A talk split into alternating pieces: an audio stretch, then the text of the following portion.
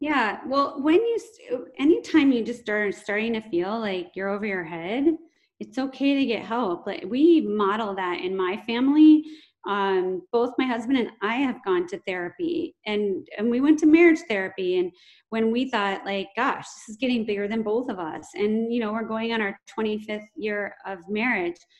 So modeling um, as a as a psychologist i'm modeling like get help when you feel like you need it um, when you feel over your head. Next if you're not sure what's going on right you think it's this so part of um, training to be a psychologist is to learn diagnostics. And so they can really help you sort through like if it is or isn't something that's clinical and and worthy of some um, therapy.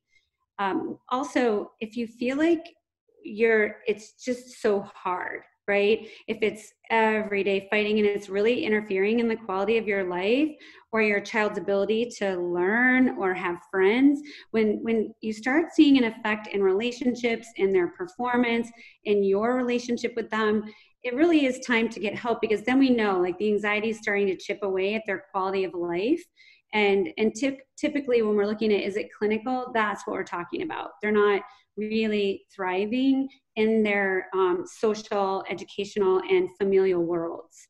Um, so those would be the for me that that would be the time to get help.